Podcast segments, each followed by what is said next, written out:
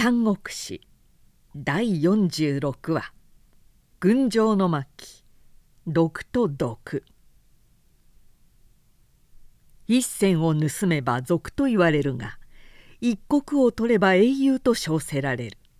当時長安の中央政府もいい加減なものに違いなかったが世の中の器用方変もまたおかしなものである。曹操は自分の根城だった遠州を失地しその上稲子飢饉の役にも相などして是非なく女南衛戦方面まで遠征して地方の相続を相手にいわゆる切り取り横行をやって苦境をしのいでいたがそのよし長安の都へ聞こえると朝廷から乱族を鎮定して地方の平穏に尽くした功によってて建徳将軍非抵抗に報じたもうと歌唱の沙汰を賜った。で曹操はまたも地方に誠意を盛り返してその名いよいよ中外に聞こえていたがそうした中央の性病には相変わらずその日暮らしな政策しか行われていなかった。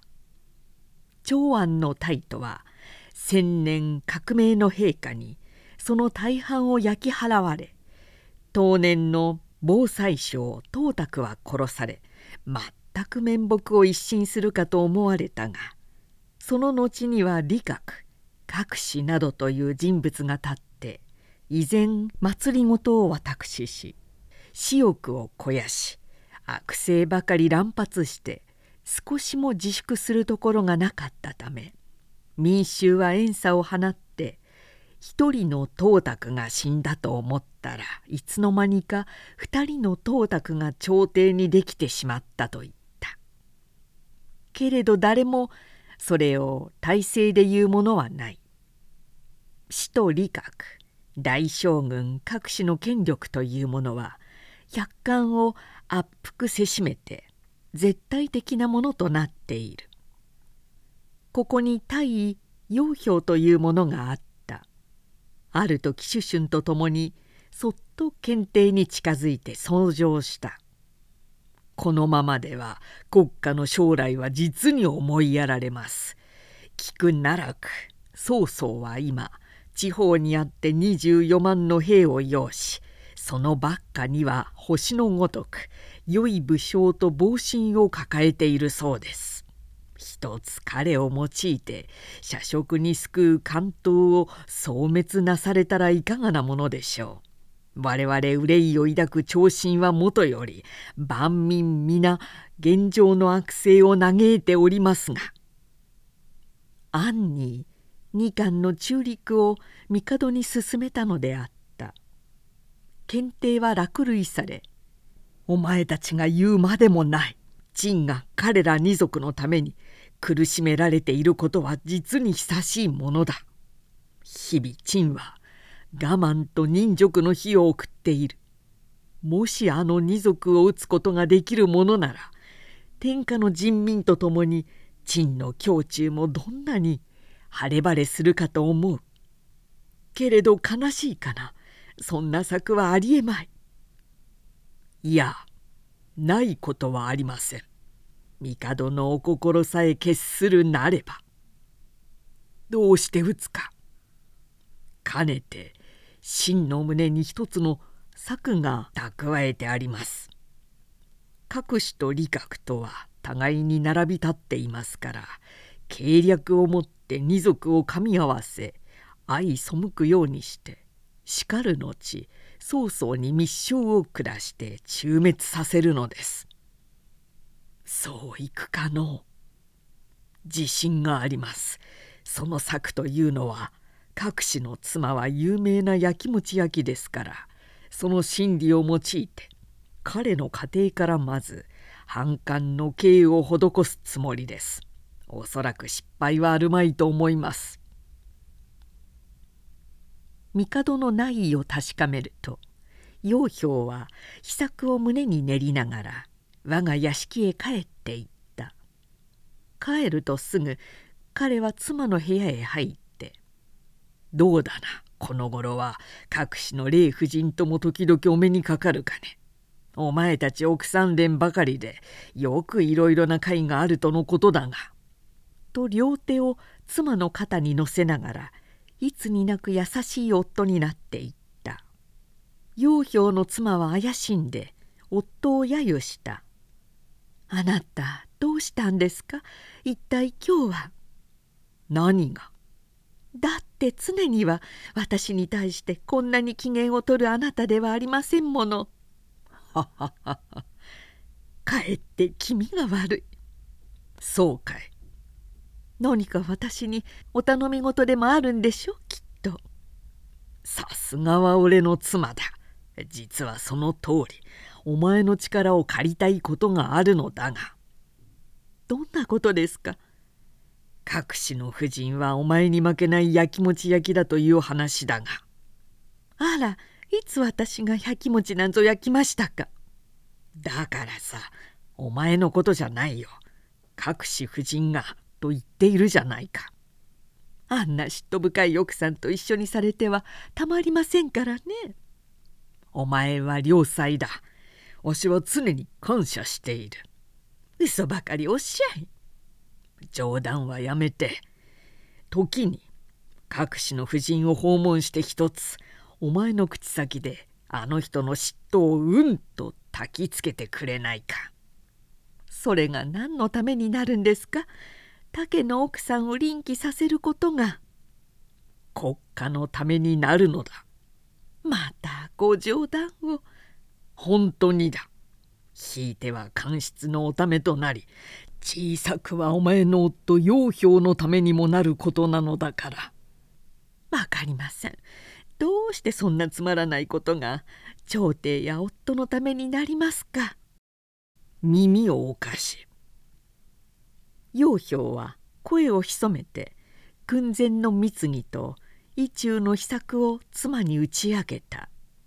楊氷の妻は目を丸くして初めのうちはためらっていたが夫の目を仰ぐとくわっと恐ろしい決意を示しているので「ええやってみます」と答えた。楊氷は押しかぶせて「やってみるなんて生ぬるい腹ではダメだやり損じたら我が一族の破滅にもなること。毒婦になったつもりでうまくやりおおせてこい」と言い含めた。あくる日彼の妻は清掃を凝らしびびしい車に乗って大将軍各氏夫人を訪問に出かけた。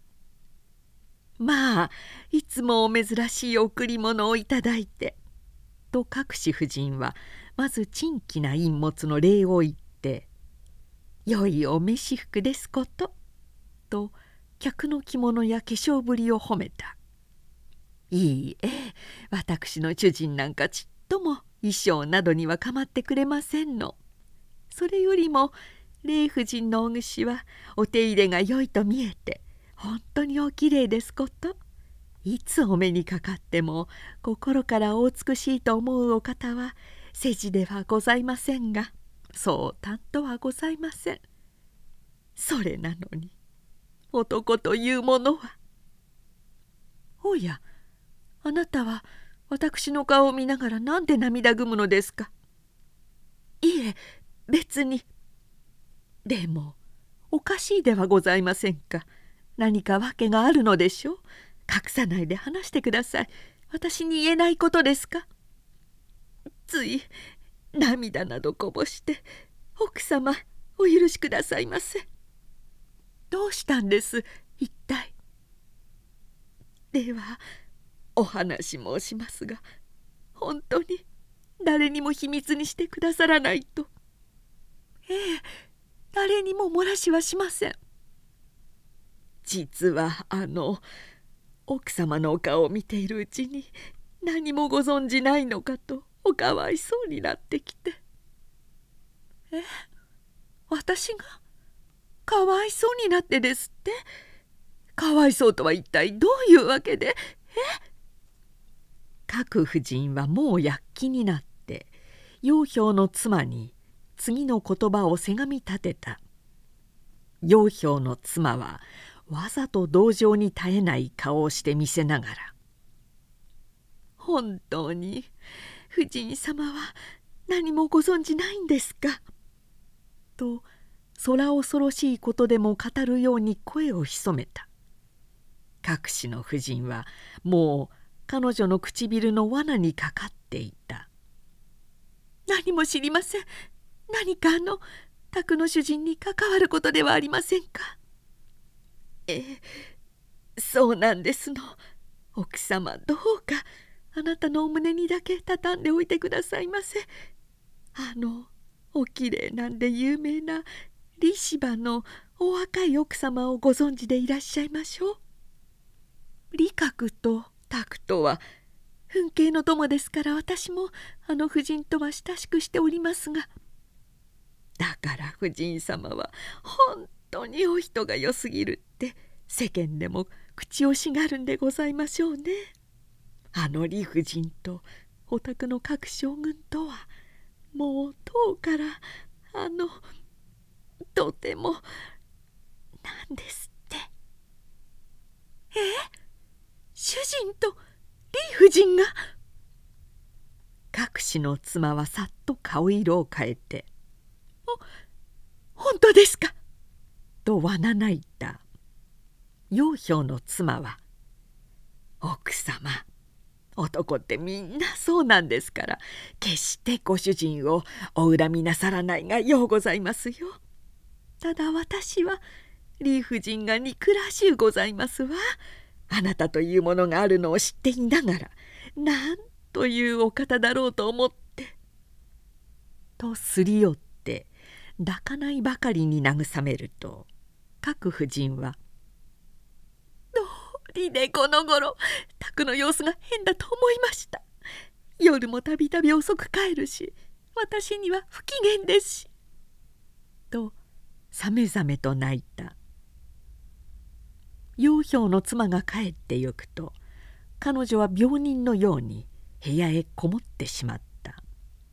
その夜も折あしく彼女の夫は夜更けてから美水を帯びて帰ってきた「どうしたのかね？おい真っ青な顔しておるじゃないか」「知りません。売っちゃっておいてください」また持病か。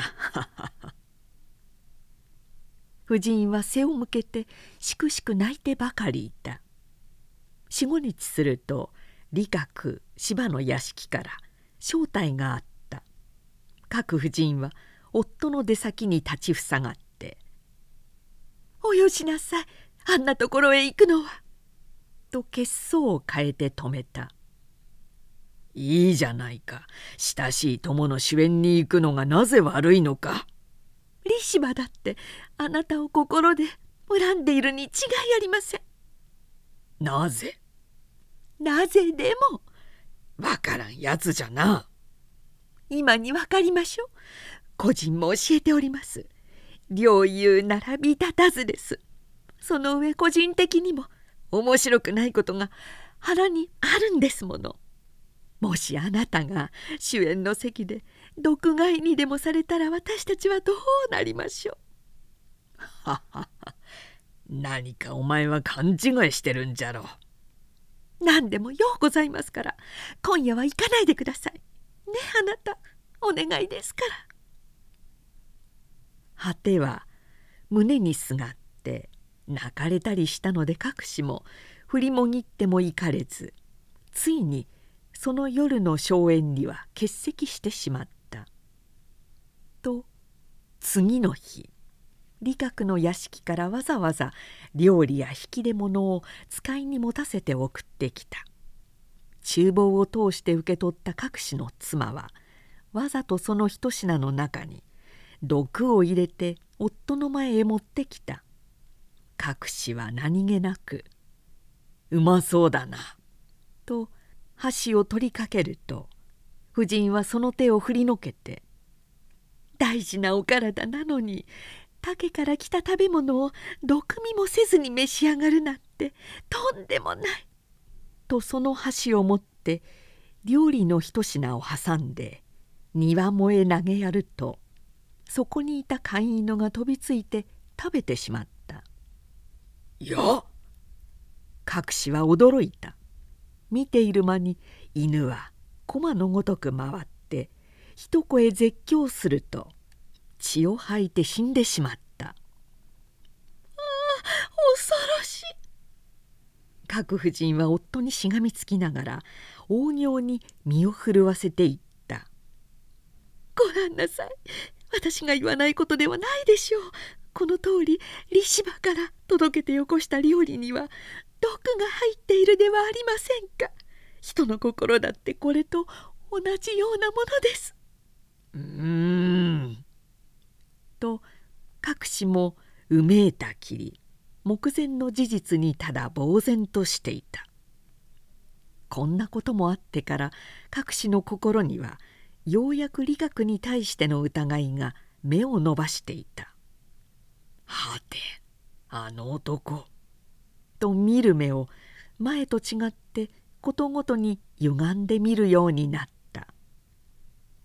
それから一月ほど後朝廷から退出して帰ろうとする折を理学に立って誘われて隠しは是非なく彼の屋敷へ立ち寄った「今日は少し心祝いのある日だから十分に飲んでくれたまえ」例によって利芝は豪奢な食卓に美器をはべらせて彼をもてなした。隠しはつい帯紐解いて泥酔して家に帰った。だが帰る途中で彼は少し酔いが冷めかけた。というのは生酔い本性にたがわずで何かの弾みにふと神経を起こして「まさか今夜の地層には毒は入っていなかったろうな」といつぞや毒にあたって死んだ犬の断末魔の鳴き声を思い出してきたからであった。大丈夫かしら。そう神経が手伝い出すとなんとはなく胸がムカついてきた。急にみぞおちのあたりへそれが突き上げてくる。ああこれはいかん。彼は額の汗を指でなでた。そして車の者に「急げ急げ」と命じた。屋敷へ戻るなり彼は慌てて妻を呼び「何か毒を消す薬はないか」と小へ仰向けに倒れながら言った。夫人は訳を聞くとこの時とばかり薬の代わりに粉汁を飲ませて夫の背をなでていた。さらぬだに神経を起こしていた各氏は慌てて異様なものを飲み下したので途端に小の下へ腹中のものを皆吐き出してしまった「おおいい塩梅にすぐ薬が効きました。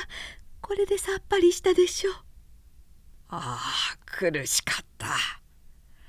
もう命は大丈夫です。ひどい目にあった。あなたもあなたです。いくら私がご注意しても利芝を信じきっているからこんなことになるんです。もう分かった。我ながら俺はあまり愚直すぎた。よろしい。利芝がその気なら俺にも俺の考えがある。蒼白になった額を自分の拳で二つ三つ叩いていたが矢庭に部屋を踊り出したと思うと各氏はその夜のうちに兵を集め利芝の屋敷へ夜討ちをかけた。理学の方にもいち早くそのことを知らせたものがあるので。さてはこの方を除いて己一人剣を握らんとする所存だな。いざ来いその義ならば」とすでに彼の方にも十分な備えがあったので両軍巷を挟んで翌日もその翌日も修羅の巷を作って血みどろな戦闘を繰り返すばかりだった。一日ごとに両軍の兵は増え長安の城下に再び大乱状態が起こった。その混乱の中に利芝の甥の李仙という男はそうだ天使をこっちへ」と気づいていち早く龍座へ迫って天使と皇后を無理無体に車へ移し防身の各武将サレーの二人を監視につけ泣き叫び追い慕う内示や宮内館などに目もくれず交際門から乱戦の巷へとガラガラ引き出していった「ディーシバの甥が天使を御車に乗せてどこかへかどわかしていきます」部下の急報を聞いて各氏は非常に狼狽した「ああ抜かった。天使を奪われては一大事だ。それやるな!」にわかに交際門外へ兵を走らせたがもう間に合わなかった。本馬と強兵に引かれてゆく龍舎は後陣を上げて美羽街道の方へ急いでいった「あれだあれだ!」各地の兵は騒ぎながらわらわらと追いや追いかけた。しかし敵のしんがりに言い返されてかえっておびただしい負傷者を求めてしまった。出し抜かれたか。くそいまいましいことではある。各氏は自分の不覚の鬱憤晴らしに兵を率いて金欠へ侵入し日頃気に食わない長身を切り殺したりまた高級の美器や女官を捕虜として自分の陣地へ引っ立てたそればかりかすでに帝も追わさず祭りごともそこにはない宮殿へ無用な火を放って「この上はあくまで戦うぞ!」とその炎を見ていたずらに開催を叫んだ一方帝と皇后の御車は李仙のために李芝の軍営へとシャニムに引き込まれてきたがそこへ応帰するのはさすがに不安なので李閣李仙の叔父甥いは相談の上以前当小国の別荘でありまた献上でもある美羽の城内へ移し立てまつることとした。以来検定並びに皇后は美羽城の遊出に監禁されたまま十数日を過ごしておられた。帝のご意志はもとよりのこと。一歩の自由も許されなかった。久後の食物なども実にひどいもので善が来れば必ず不臭が伴っていた。帝は箸をお取りにならない。自身たちは強いて口へ入れてみたが皆嘔吐をこらえながらただ涙を浮かべ合うだけだった。侍従どもがガキのごとく痩せてゆくのは見ている身がつらい。願わくは陳へ徳を施す心を持て彼らに憐れみを与えよ。検定はそうおっしゃって利芝のもとへ使いを立て一納の米と一個の牛肉を要求された。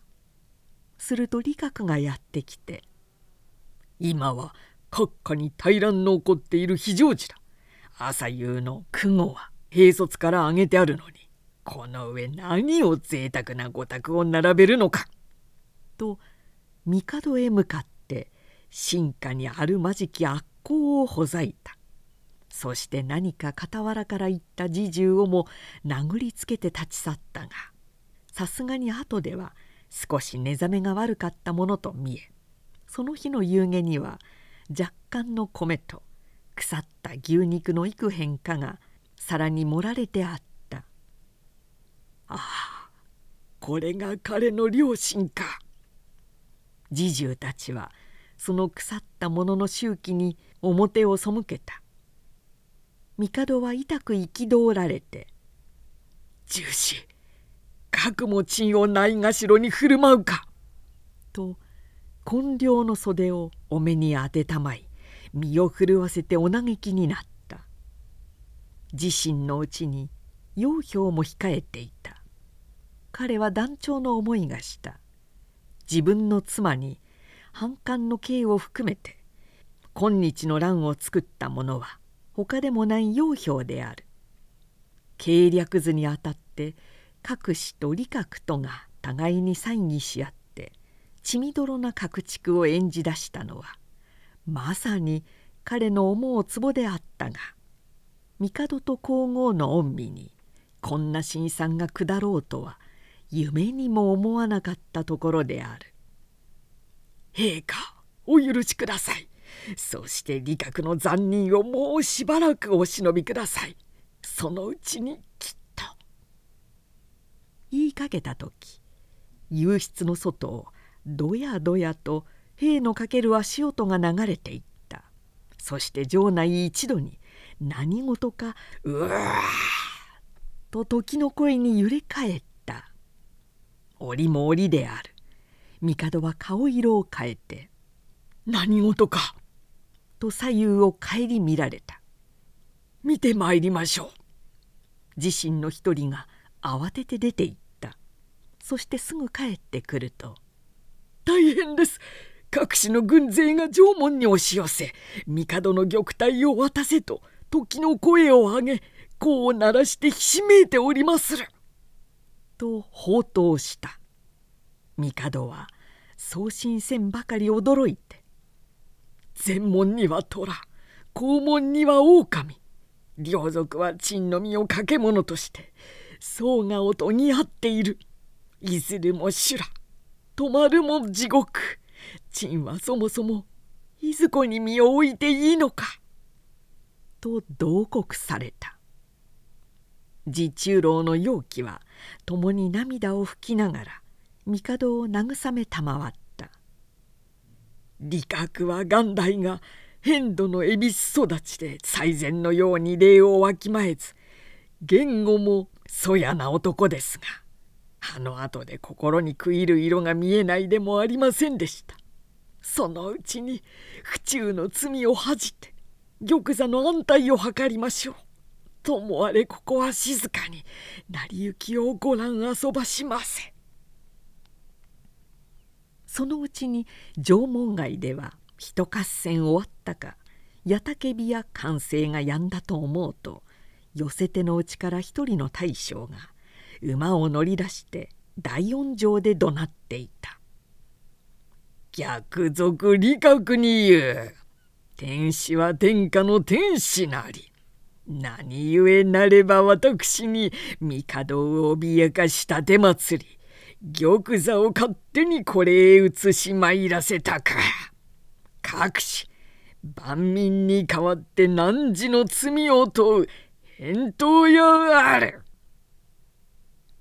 すると城内の陰から理覚さっさっと駒を進めて笑うべきたわごとかな。何時ら乱族の難を避けて、帝を自らこれへ両河を走らせたもうによって、理覚御座を守護してこれにあるのだ。何時らなお、両河を追うて天使に弓を引くか。黙れ。守護したてまつるにおらず、天使を押し込めたてまつる大逆、隠れないことだ。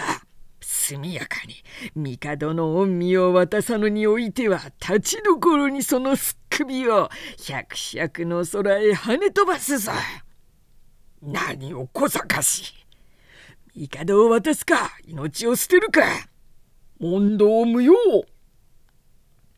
理覚は槍を振って竜竜と突っかけてきた。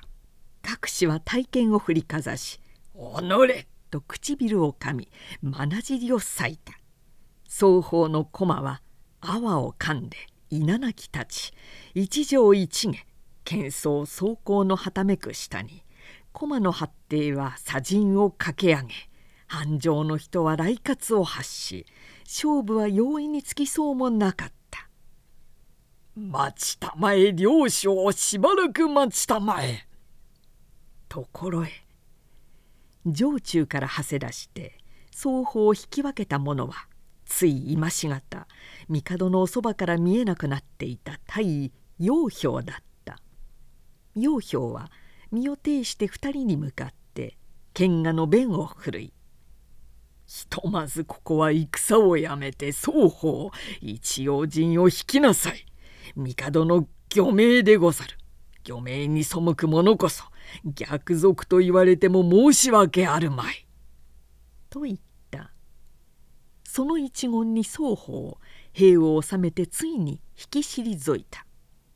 楊氷は翌日朝廷の大臣以下書簡の軍神64名をいざなって各市の陣中に赴いた。そして一日も早く李閣と和睦してはどうかと進めてみた。誰もまだ気づかないがもともとこの戦乱の火元は陽氷なのである。血と薬が効きすぎたと彼も慌て出したのだろうか。それともわざと仲裁役を買ってことさら仮面の上に仮面をかむってきたのだろうか。彼もまた複雑な人間の一人ではある。